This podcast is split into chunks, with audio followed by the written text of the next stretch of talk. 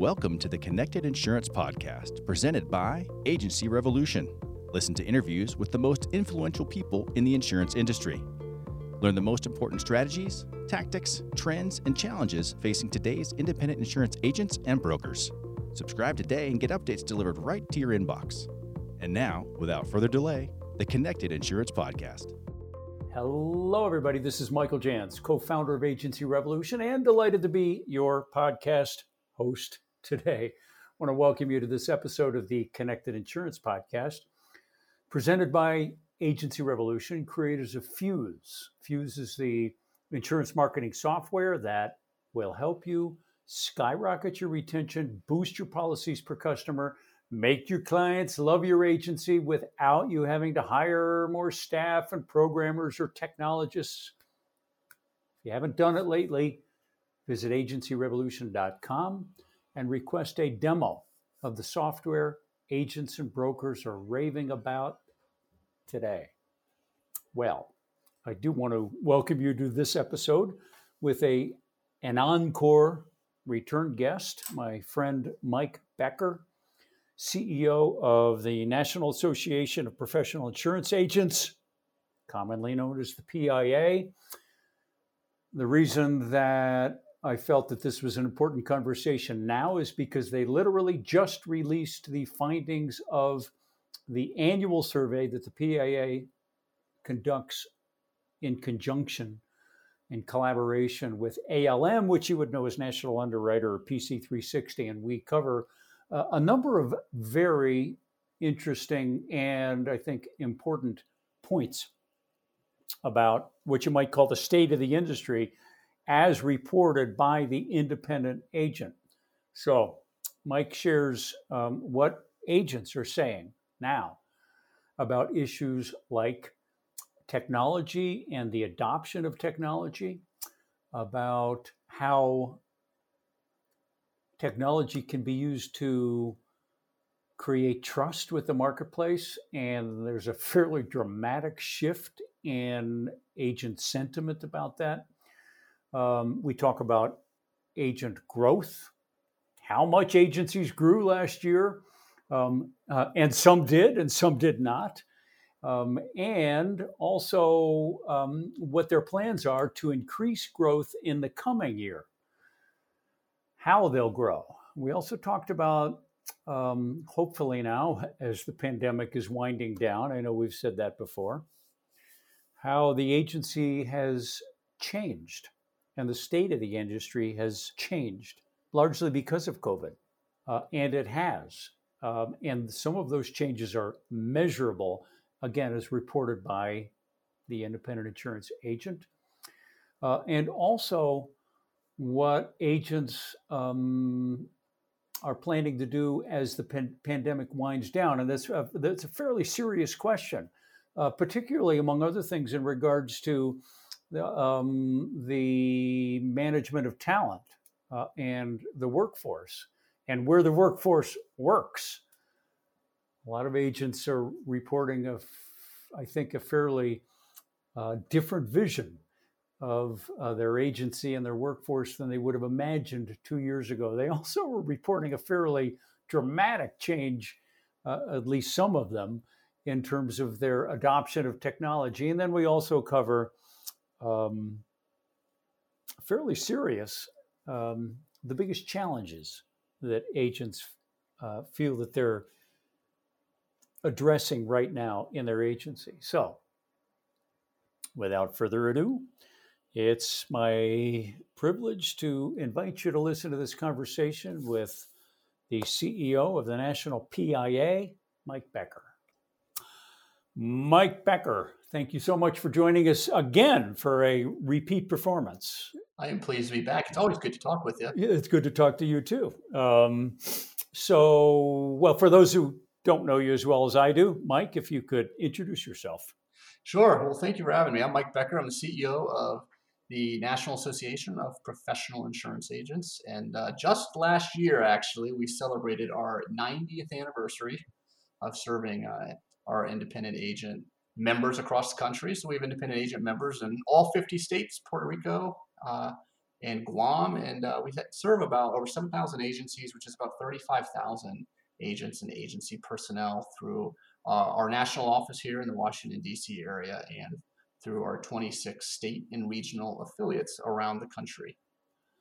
Um, well, PIA, yeah, it is a thing. It is an organization I know a thing or two about. Uh, a little bit. So, uh, congratulations to you on on um, the uh, the ongoing success of the association. So, Mike, um, as you know, um, one of the reasons that I wanted to speak with you now is because the PIA um, has recently released its joint survey. Um, and joint with, uh, it, I would consider it ALM, but I guess is, is, is it PC360? Is that the property or is it National Underwriter or both? You name it, all above. It's, it's ALM Media, but most folks would know it as National Underwriter, which is the print uh, publication, but also uh, Property Casualty 360 or PC 360, which are some of the uh, email or uh, online digital versions. The online version. Um, and so, for a number of years, you have um, delivered a kind of a state of the union, um, listening right. to what the agent has to say about how things are going. And so, boom, I, I think that is really, really recently released. Uh, it may have been somewhat influenced by the um, InsureTech uh, Leadership Advisory Board, which I had the honor to right. serve on for a while last year or the last few years. Um, so let's let's take a look at it. Um, I'm not sure where you want to start with this. There's a you guys covered a lot of ground in this survey. We do. So, um, you know, ALM Media um, and, and Lana Jefferson in particular, they've been great partners with us. Indeed. And we're able to combine mm-hmm. uh, combine our, our, resources here and, and, provide some agent intelligence to them, but also they have great insights into the industry. And one of the things that we've tried to do over the years, we've done this for several years, is is overlap some questions year over year to identify trends, but also talk about emerging topics. So we're identifying some new topics that that are coming that we might want to do deeper dives into uh, in future years. But one of the first things that we always ask is, who are you? Uh, so I will tell you out of the gate, um, you know, a lot of who uh, we reach out to are agency principals. Um, National Underwriter PC360 has some lists too. Uh, so to, to understand, and maybe we just talk about that just for a minute as we get into these results, who did we hear from? Um, so probably not a shocking surprise if you pay much attention to this industry that uh, we had a pretty experienced uh, group of I saw that. Um, I saw. Yes, I, I, saw that. Oh, these are people with a lot of experience, um, as I recall. Right. Um, on the quick, in fact, seventy-five. Yeah, yeah, seventy-five percent had more than twenty years. Um, and seventy-five percent were fifty or over. Right. So they're yeah you know, a little long in the tooth, and, and there were actually quite a few that were over 65. There were uh, about 30% of the overall respondents were women, which had been an increase. We're pleased to see that. Uh, about two thirds of them, just about two thirds, uh, hair shy, were uh, agency principals, uh, which contributes in large part to, right. I think, uh, the, the overall age. And then, you know, agency principals, what type of agencies are we talking about? These are largely, you know, these are retail shops. They're, you know, largely 50% personal, 50% commercial lines, uh, standard markets, overwhelmingly uh, is who we were talking to in this survey. Yeah, this, uh, it did strike me that this is your Main Street agency. Now, I'm not sure if there was a, a, a clear delineation between urban, suburban, and rural. No, we solicited responses from all over the country. Okay. And what you're seeing is an aggregate of those responses. Uh, you know, of course, they can be sliced and diced by those sorts of demographics, but this is an aggregation of agents from all four corners of the country. All right. Um, well, as I read the survey, there were a few things that popped out at me, Mike. But uh, I want to turn it to you first. What what um, caught your attention? You know, uh, we've been spending a, a lot of things caught my attention, and I, I, look forward to getting into them with you today. But one of the things that really jumped out to me is we have for years been talking about mergers and acquisitions, and you know the we're beginning of 2022, and we're looking at the announced transactions for 2021, which has been I think over 800 now, which was double digit growth over 2020. So I look at things, um, particularly in these surveys. You know, certainly the demographics of agents. Where are agents headed? Are they, you know, are they looking for uh, perpetuation uh, opportunities in front of them? But one of the things that just stood out to me is that when an agency goes through some sort of an M&A transaction, the outcome varies and it can vary greatly by agency. And in some of these agencies, um, post transaction into a new buyer, are able to maintain their local feel and presence and name and control and management and still sponsor the little league team and so forth. Well, the next agent may go into a different buyer and not have that experience. They might feel like they lose control and they're not on Main Street anymore. And so, one of the things that struck out to me was the differentiators.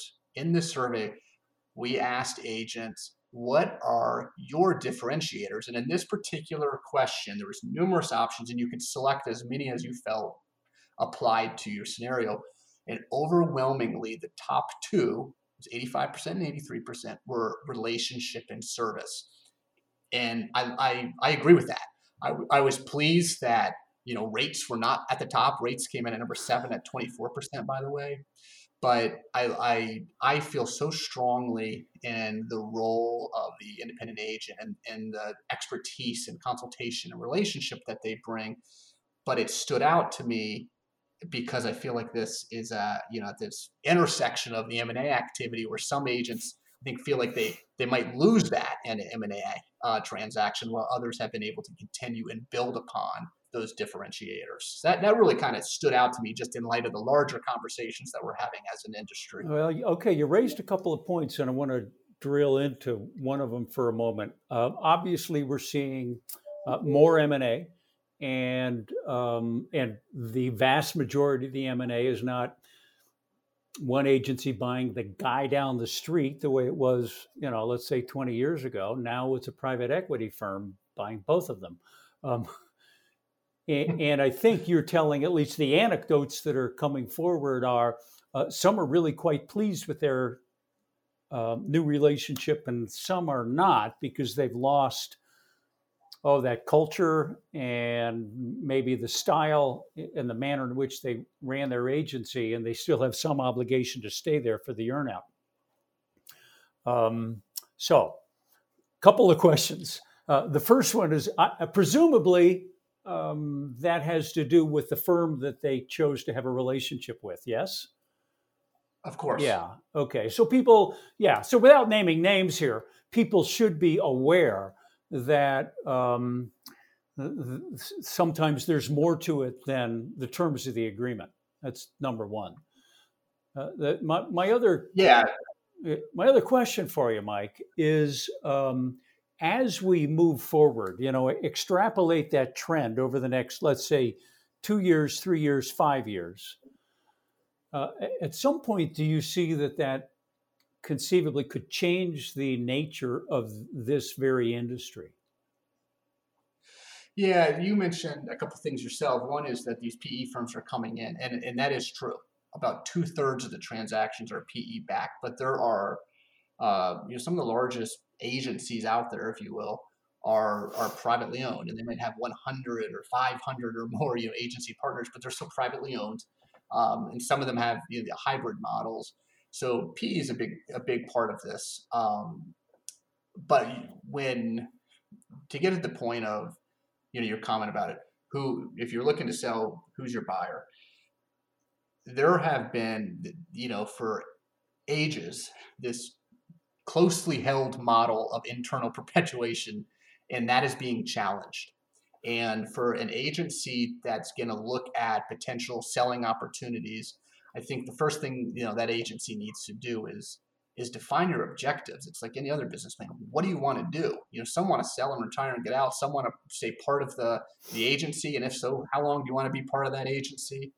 Um, some still want the family, you know, internal perpetuation. The second part of that is once you define those objectives, it's it's what are your options? And there might be you know buyout options there might be mergers there might be acquisitions and part of that's going to be understanding in part the culture of that buyer out there.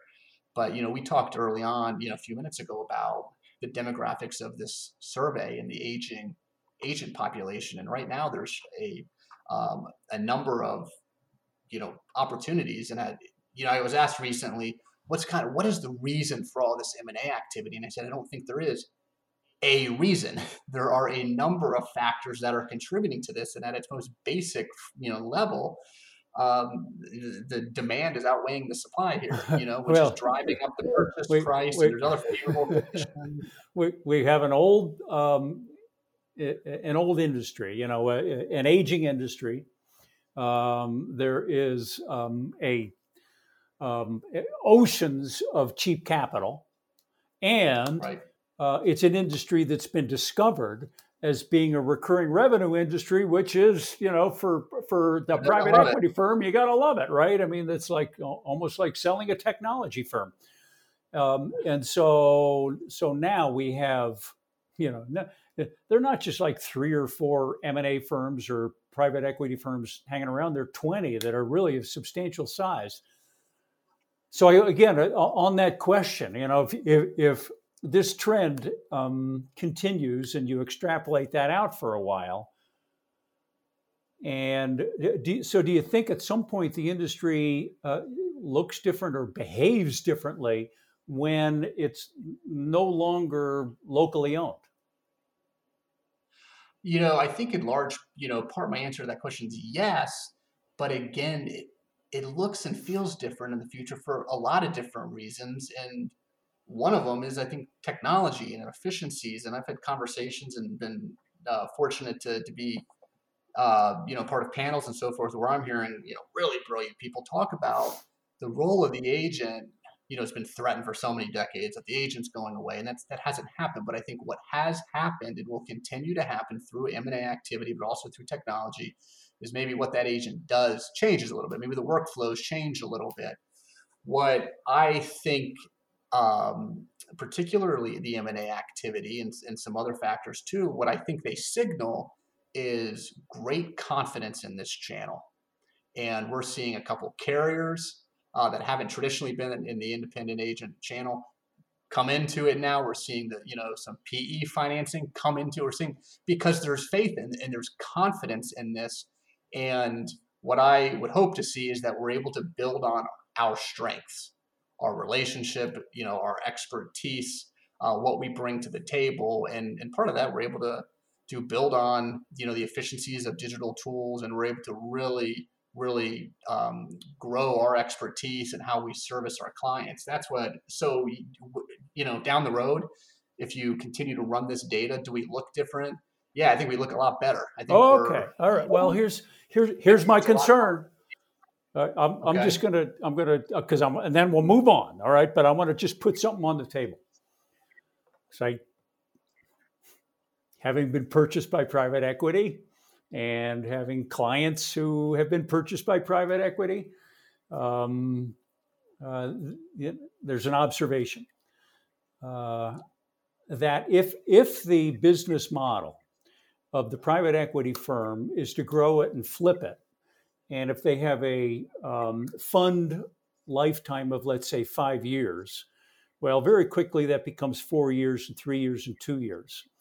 And the it, uh, so if the model is merely based on acquisitions and is a financial play, I think there's potentially a longer term problem because um, innovation requires an investment and it requires time and sometimes that that like I said, that five year fund term, you know, the term of that fund. Well, the if if that's the average term, then the, the current average PE fund is two and a half years. That's not a lot of time to be making um, investments in innovation, and that's that's my concern. And so, um, that's a conversation I have with the private equity industry, and uh, they're doing just fine.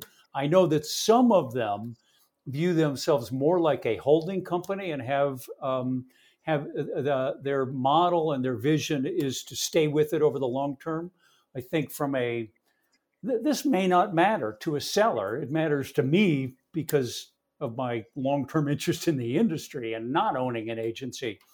Um, the industry, I think the industry will get better as those firms, um, of course, they're going to get bigger, uh, bigger and there'll be more of them as they make investments in improvement. Yeah, and I think that's, you know, first off, all of them are not PE backed. There are, like I just, you know, fair enough, right. Some, some of the biggest ones are privately owned still, and they if you ask them, you know, what type of business model are you, they will tell you we're an independent agency. We have many locations, you know, and maybe they they look and act a little bit different than what you might consider your average, you know, four to six employee, four to six million dollar premium agency. Um, but you know, my concern, I think there's, I gen- generally try to be, I'm very pragmatic. I try to be as optimistic as I can and, and turn challenges into opportunities but my concern with the rapid pace of change that we're seeing is just that that this is very rapid pace of change, um, and that can create unintended consequences. And when you also look at the rapid pace of change, and you couple that with, um, you know, I I'm going to call it kind of this, you know, looming mass exodus of um, our institutional knowledge, we're going to lose just that. You know, we're losing incredible amounts of institutional knowledge. There's going to be some unintended consequences. A lot of our closely held traditional models are being challenged. Um, and you know, I, I, as I shared with you previously, there are some scenarios where you had these local, I'm to call them Main Street agencies that really thrived on what we showed, talked about in the survey on the relationship part and the expertise part and the servicing part that lose lose um, you know that level of control and decision making. I do think those are concerns and, and challenges that we need to be mindful of. But I think in general, you know, over the years, even like you know, if you just go back five years or ten years, and when we were talking, you and I even, you know, all of us talking about technology and the need to adopt technology and tech, you know digital solutions for agencies you know, in these earlier conversations that we've had, we're talking about the new consumers. This is what the, these, you know, 20 and 30 year olds that are that are buying homes now. This is what they expect. Well, you know, I think the more senior populations are now doing everything online too. They're buying on Amazon and they're streaming on Netflix now, and that is that's just the changing business landscape. And you know, insurance, if we're being really honest, Michael, not typically the cutting edge of, of, of change and technology, right? And I think uh, it, it's uncomfortable, but we've got to keep pushing forward and, and evolving with today's and tomorrow's customers. Well, let's dive into the survey because I think it says a few things about how the industry is responding. Um, right. All right because uh, you know you're not going to get any argument from me about technology, and I and I, I, I do not believe every technology is good.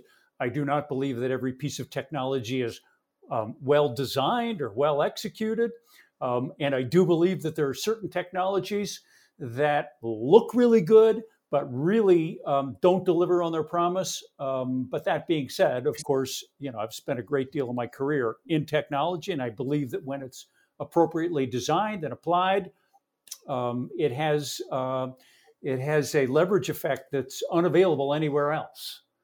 So let's. We saw that in this survey. In fact, when we asked the agents, "Hey, what were some of the challenges, or what are some of the challenges with adopting new technologies?" One of the responses it was 19%. So almost one out of five respondents said there's no clear ROI on it. And when we get open comments on this survey, their agents have not been shy to say, "Look, I've been oversold. I, took, you know, was sold, you know, the this silver bullet solution and it didn't work, or it didn't integrate. We weren't properly trained." Um, so yeah, there's some there's some challenges with some. But one out of five is uh, is not bad. If four out of five is thinking that there's an ROI, it's one out of five. They're really not saying there's no benefit from technology or there's no ROI on technology. It's just that there's no ROI on their use of the technology. So, you know. Well, and technology is it means something different to everybody and you can talk to one agent and technology is going to mean that they did a zoom meeting with a you know yeah. their staff yesterday and that was the most you know technologically advanced thing they did all week. Whereas the next one is talking about seo searches and hygiening their data and on cloud-based solutions and workflows. It means something something different to everybody. But you know the change the challenges um, the question we asked on, on what challenges do you have when adopting new technologies one of the positive things is there was no 70%, 80%, 90% all agree that these are the challenges. They were all really a third of respondents or less said things like training or staff or cultural resistance. The numbers, the, the percentage of respondents that listed some technologies were relatively low, which is good. So I think we're seeing improvements there. Mm-hmm. Okay. Um, well, here's one that kind of blew my mind in a good way. Uh, and it largely because in previous years it blew my mind in a bad way. I think I know what you're going to say. right. Well, I, I was pretty vociferous about this um, at, at the um, InsureTech Leadership Advisory Board. It's like, seriously? Um, but I it, apparently could be, we could maybe thank COVID for this. There's been a tremendous acceleration in understanding the potential. So, um, I, the question was roughly Do you believe that digital technologies can enhance trust? And in previous years, it was like, I don't remember the exact number, Mike, but it was like 70% no. Yeah. And I was like, oh man, I can understand how people could could not know how to do it. I get that. They weren't trained in it you know it's like yeah they, they they know everything there is to know about insurance. They just don't know very much about how to create relationships and deepen relationships through technology. Now here we are in 2022 and 70% said yes. I thought my goodness i've never seen a, such a rapid flip in all my life. Uh, that more than stood out to me as well um, and i think the crux of that question was not, you know, do you believe in using technology or anything? It, it was specific to can you use technology to build trust? Right. Can you use it to deepen the relationship between agent and customer? And you're right, it was almost a full swap. I, you know, I think it was about, I want to say about 77% said no in prior years. Mm-hmm. And now we're at 70%. I mean, almost a full swing saying, yes, you can build trust in it. And it's shocking was an understatement. And I think everyone, you know, your your hand was forced during COVID. I know there's COVID fatigue. We asked far less COVID questions this year than we had in the past. Yeah. Because of COVID fatigue. But I think an outcome. um, the COVID COVID fatigue is so bad you can't ask as many questions about it. Okay. right. Uh, but the and we we asked a question on this, which we can talk about. But I think te- technology was first off, it was accelerated. The adoption of technology was accelerated with COVID, and there was uh, pretty good growth uh, in the industry and through the respondents here. Uh, so if we're seeing that, hey, I use technology, I grew, we were working remote.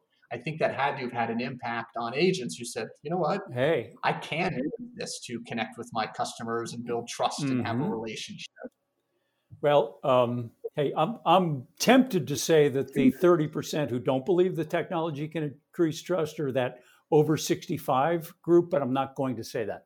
Um, Smart. Smart, right? Okay. Um, but that said, uh, let's dive into that COVID question. There was, there was a question about whether uh, people uh, felt that COVID accelerated the ad- adoption of technology. Wasn't that it? it my correct. recollection, it's, it was pretty uh, dramatic. It was, uh, you know, it was about 69% said yeah. yes. Said yes. And, uh, I rounded it up. I'm, I'm, looking at my notes. 70% said COVID accelerated the use of technology. That's amazing. Voice of optimism right there. I love it. Yeah. And I think um, specifically it was about somewhere about 14, 15% said, yeah, it supercharged the adoption. Right. Um, and that's, I mean, that was the, the world we lived in, right? And some of us, you know, some parts of the country are, are, are still in. And, um, yeah, agencies are, are using more and more, and that's in a lot of cases that's here to stay. That the agents are going to continue to to uh, in some cases work remote or work hybrid. They're going to continue to use these technologies. They're going to continue to keep them in place. Uh, and and uh, I think as you look at some of the other results, it's going to continue to build a relationship with them and, and grow the agency. Okay, so my, my uh, so let's stick with the COVID question uh, for a moment and how it's impacted this industry. My recollection, I'm looking at my notes, um, that roughly 58 percent indicated that um, after the pandemic they would uh, continue to um, uh, observe or uh, permit um, more remote work than they did before. Some um, all remote, like they're willing to, like, I think it was about 16%. Is that right? You can work we're, we're uh, willing to say work from anywhere. That's right. Um, and, but then if you combine those with the ones who said, yeah, we're, we're going to do more remote, like a hybrid version, it was close to 42%. right? Put them both together, yeah. it's about 60%. That's, that's, exactly that's right. pretty dramatic. And as I recall, oh, so this is another one that really blew my mind. Um, 31%, roughly, indicated that they felt COVID increased sales. Yeah. Now, I'm not sure how, um, other than the fact that perhaps if it pushed them into technologies, that could explain the increase in sales. Right. Um, yeah, 66, two thirds saw increased um, production. So, you know, we're talking about, you know, when you put, put all of this together, we're seeing, you know, numbers that support, you know, accelerated technology adoption um, through means that included complete, you know, either hybrid work or work from anywhere. And the end result um, was increased sales, uh, increased growth, and the differentiators that make me special and make me successful are relationship and service. So it, it's one heck of a recipe that I'm not sure five or 10 years ago or 15 years ago, you know, we thought we'd be having this conversation, but I think the, you know, COVID forced, uh, forced agencies into all of us into, you know, an, an unknown. And this just shows that for years and years and years, PIA has talked about the resilience of agents. In fact, the title of, of the analysis of this service uh, survey is called Can Do. Oh, right. Agents can, have a can do attitude. attitude. And, and this just demonstrates that in the you know in the wake of this unbelievable turbulent time, agents adapted and evolved, and you know they're saying they're coming out stronger than they were before. Uh, well, indeed, some of them are. So let's take a look at this in terms of, of growth. Um, more than 20% of the respondents indicated that they grew more than 10%. Right. I, don't know how that compares, but you know that, that's that's good. I, would love to know how many grew more than 20%, but 20% of them grew more than 10%, and, and 24 grew six to 10 right? So right. 44, 45, almost 45% of the industry grew more than 6%. Um, okay, that's that's a that's good. Now, the, also some did not. Some did just the opposite. Right. Um, but overall, as I recall, more grew than did not grow. Yeah, and you know, I, I mentioned this a minute ago when we had previously talked in years past about how does this merge together with technology? In years past, we were much more prone to hear, I can't adopt technology because of, you know, the unknown cost. Where do I begin? Too many unknowns. And as I mentioned, you know, a few minutes ago, those challenges, the percentage of respondents that said these are all challenges, were far less than what we had traditionally seen in uh-huh. the survey. Yeah. Um, and what was interesting is it seems that we're finding you know some more unity on some of the real specific uh, concerns or you know uh, needs in the industry. So we used to, in other words, we used to find here's we all you know all the you know agents agree on these are major challenges with adopting technology. Those have been reduced, but now what we're seeing is agents saying, yeah, we're adopting it, we're doing well with it. And these are a couple of things that we would like to have to to further our game and further our you know ability things like e-sig or you know downloadable forms would you know we have to have those on our websites which a lot of agents do um, you know, now we're talking about data security because so many more agents are, are using data, hygiene data, and you know, concerned with keeping data safe. Um, so it, it's really changed the conversation from here's why I can't get into technology to hey, we're in it. This is how this is these are our needs now to help us evolve and, and keep up with the evolution of the industry. So that's encouraging in and of itself that we've seen the conversation switch. Um, all right, let's look at the flip side here. Uh, agents reported on their biggest challenges. Um, based on conversations I have with my own clients, I'm not a bit surprised that, as I recall, the, the biggest challenge that was reported was uh, finding and maintaining talent. Yes. Um, and that is that is tough. We have um, you know, we've put out a PIA, a toolkit for this. To you know, that's a three-part program to to help you know agents make sure that when you do go out and hire talent, that you know one of the first things you you need to do is is look in the mirror and make sure that you have a place where you know uh, somebody wants to work that's enticing culture and it uses technology and um, it has you know benefits uh, such as you know maybe hybrid work environment that sort of thing you know um, that makes you a competitive employer. Um, and then you know we've talked about this is tough right? Especially with this mass exodus uh, of um, the workforce here but we've you know we have partnerships that help agencies find the talent and one of the most important things you know first is, is evaluating your own culture making sure you're a, you're a competitive employer the second part is getting those employees in and that third part is keeping them it's proper onboarding and education and, and mentoring to to keep them part of that agency. But this is um, this is a, a major challenge for the industry that is not going away, particularly as we look at the, the overall age of agency principals and the mm-hmm. M&A activity. Right. is going to continue and arguably get worse before it gets better. Uh, challenge for a lot of industries, no doubt. But I think you uh, hit the nail on the head on a couple of points. One is just like, you know, if, if we want to grow our business, we want to grow our agency, let's say, we've got to be able to answer that question to a customer. Why should I do business with you above any and all other options? Now, more than ever, it seems that agency principals, agency leaders need to be able to answer the same question for prospective employees.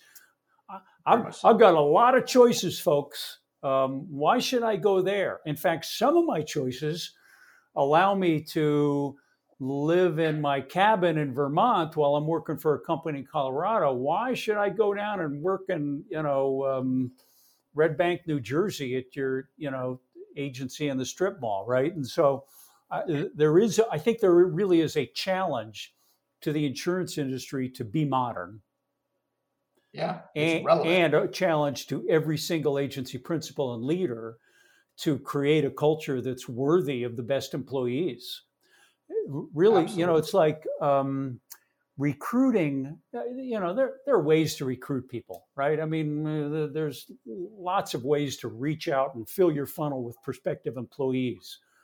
Um, but to get them to drop down to the bottom of the funnel and say, "Yep, of all my choices, you're the one," uh, that's that's cha- that's the challenge that really only the leader can ultimately answer because they've got to build that culture day after day after day and at some point i mean i've got i've got clients who they don't have that problem because there are other employees they recruit people because they talk about this is the place i want to work. Well it's i think it's it, first of all it's not totally different than attracting customers. And i'll tell you you know quick story about being relevant is a couple of years ago we probably five years ago we did a survey and one of the focuses was on digital marketing and social media and so forth. And I had an, an agent, an independent agent in Minnesota, mm. asked me. We talked about uh, Facebook, and she said, "Do you mean to tell me that if I have a Facebook page, I will sell more insurance?" And I gave, you know, everybody's favorite answer, which was maybe. there are some agents out there yeah, right. that are going to tell you, yes, we use Facebook and we have chatbots and, and you know someone managing our Facebook Messenger and we do all marketing and yes, we absolutely sell you know insurance through Facebook. That's great. But I think the reality of it, and this this was a consumer facing study that we did, by the way, and what we got back was at the time is that when you're looking to do business, whether it's with a you know your local insurance agent, accountant, attorney, and referrals and recommendations are great, but naturally consumers go and Google.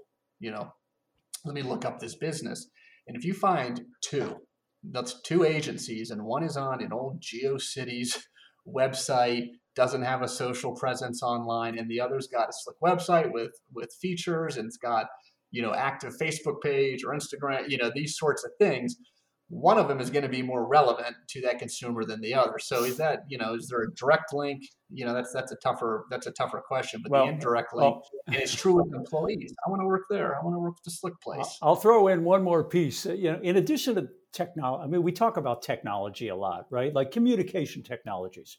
We've we've spoken about a social presence and a website, and um, you know your Facebook page. Uh, but but ultimately um, the, the technology the technologies are vehicles through which you deliver content. And so yeah. an agency's ability to craft thoughtful content that solves problems at different stages of their customer journey um, there's no substitute for that that that that that, that is an that's an advance. I mean um, you know, I, I, used to do it, and I had clients who did it, let's say 20 years ago. That was pretty old school technology. You know, my relationship with the PIA magazine or Rough Notes magazine or something like that. That's pretty old school technology. Now, if I have something I'm working on, so for example, I'm working on a project right now, and I'm just doing it online. I'm, I'm, I'm building it online. Now, here's what I've done I, I reviewed the transcripts and the conversations I had with 200 people like you, the um, the guests of, of the podcast series. And I asked myself, okay, I've done, had over 225 of these conversations. What are the big lessons that I've learned? And so, boom, I don't have to wait for a magazine. Um, I, I can sit down and begin to clarify my thoughts, um, tell my following that, hey, take a look at this and tell me what you think. And, and I can just do that instantaneously. So the ability, you know, again, I, I want to make sure that when people think about technology, and uh, particularly communication technologies, and when I think about the, uh, you know, that maybe it doesn't have the leverage, the leverage comes from not just not just the tool you use to deliver it; it's what you have to say. Yeah. So absolutely. All right. I, it's an excellent point. Excellent point. Maybe a topic for another conversation, but it's one that right. I feel strongly about. So um, th- there was one other thing that um, I thought was interesting. It, it was under big, uh, biggest challenges where 37% reported that one of their biggest challenges was competition from online and direct carrier competitors, presumably like the right. direct channel mostly, right? right? I thought that was interesting. What were your What's your reflection on that one?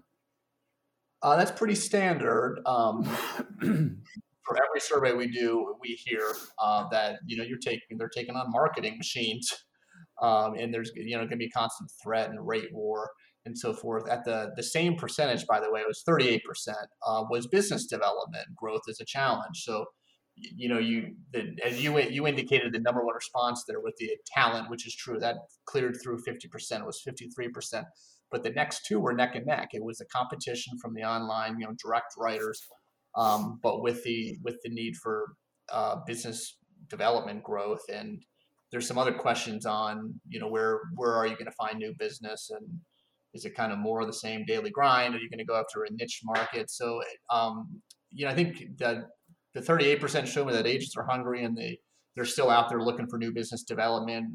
Some of the other questions show how they're doing that and what they're after, but there is a pretty steady um, feel of competition from those online direct carriers, and that's pretty consistent. Okay, fair. Fair, fair, enough. I'll just throw this on the table for the listeners. Those those are very serious marketing machines with very big budgets, and they know exactly who their demographic is.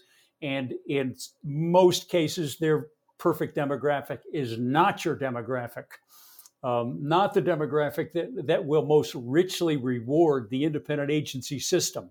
And so, if you can put your brain around that one, th- that provides uh, hopefully some strategic direction because, to a large extent, they're really not our, our competitors. They compete for a different clientele. Let them have them. They do really well with They them. do. We do really well with people who prefer the agency channel. Who are they? They're a little They more upmarket. 70 They care. They actually care about insurance. Uh, they don't buy it because the law requires it. They don't buy it because their lender requires it. They buy it because they know what it does. And uh, if they're well served and if they're given the confidence that comes with relationship, they're going to reward you really richly year after year after year. So, in some ways, that reflects to me that almost forty percent of our uh, uh, of, of our um, uh, our own uh, you know customer base uh, of, of the independent agency system has not really gotten crystal clear on um, their strategic imperative. Boom, I'll leave it at that.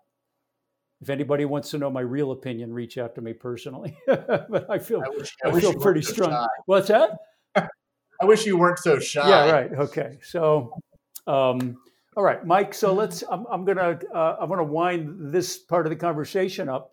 So when you look at this survey and the kinds of things that agents have said to you, to the PIA and to PC 360, and I, I also thank them or ALM. I think they've done a tremendous job.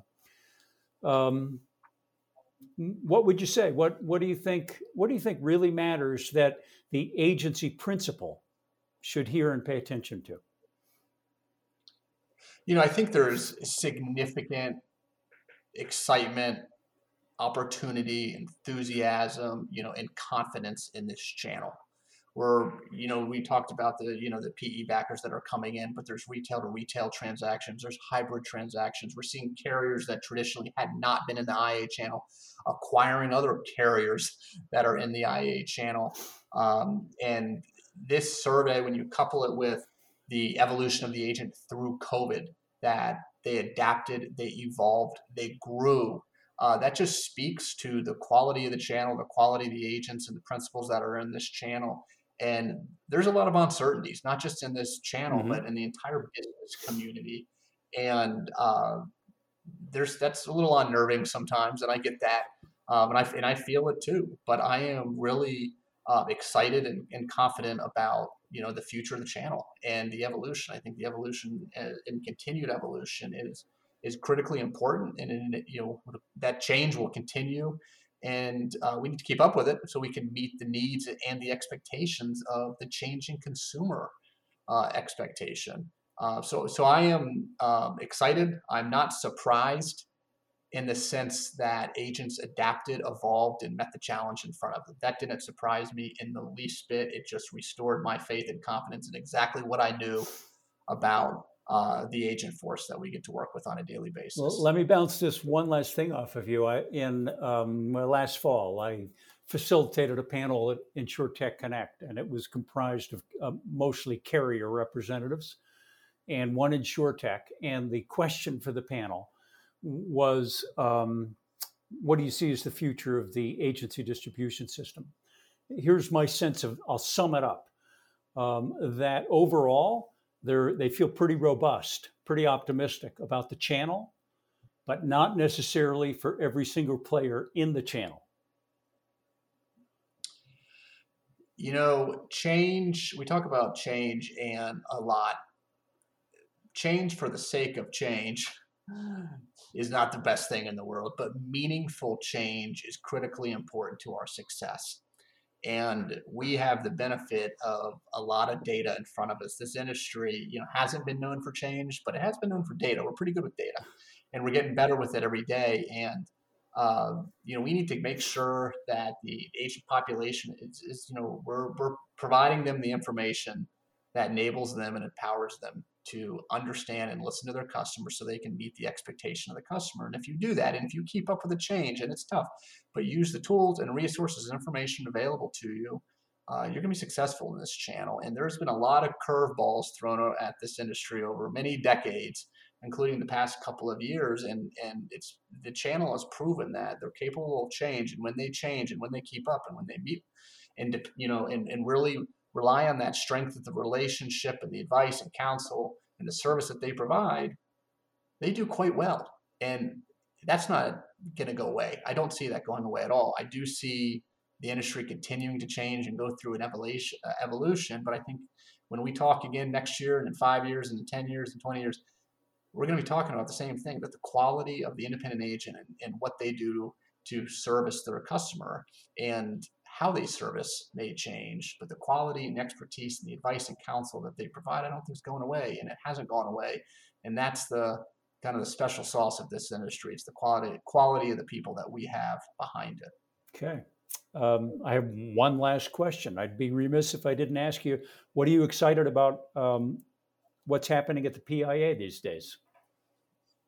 You know, we have been, uh, you know, we look at these surveys as an organization year over year and uh, really try to help our independent agent members take on their daily challenges. And uh, we have some great programs out right now. Um, I'm going to tell you two of them real quick. And uh, one is a content program.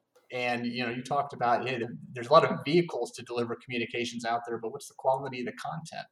Um, and we have some great content to make that easier uh, for our agent members. Uh, one of them is a, a, Be Independent campaign, and we're providing videos and, and, social content about the what is an independent agent, why do you want to work with one, and we're providing uh, a library of resources of social content and blog posts and uh, infographics on uh, kind of best practices and tips that are consumer facing uh, to help you market your agency.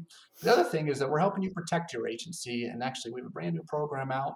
It's uh, put together uh, by the PIA partnership, which is our national carrier council. They come together and in the interest of our independent agent, uh, their appointed agents and our members, often the same pot of agents. What can we do to help them out? Well, we put together a program called uh, Cybersecurity Defense. It's winning at cybersecurity defense, and it's a slate of uh, just uh, resources to make you, the agent, an expert um, at at cybersecurity. It talks about the top seven exposures, what they are, claims examples, how to understand them, quizzes you can take to make sure you understand them. Uh, we've partnered to do agency uh, cyber assessments that will provide our members, and of course, we have coverages to buy and to sell because that's a uh, you know we didn't talk about it today, but that's another threat that's out there, and we want to make sure that we're helping our independent agent members um, protect their agencies so they can service their clients moving forward. So a lot going on as Terrific. always. Okay. Well, Mike Becker, thank you uh, for returning as a guest. Um, as always, I appreciate your wisdom and your insight. Thank you. My pleasure. Thank you, Michael. Thank you for listening to the Connected Insurance Podcast. If you found this episode informative, please share it with your peers and colleagues. Explore the Connected Insurance family of resources for insurance agents and brokers by visiting agencyrevolution.com and clicking media. Subscribe and get updates delivered right to your inbox.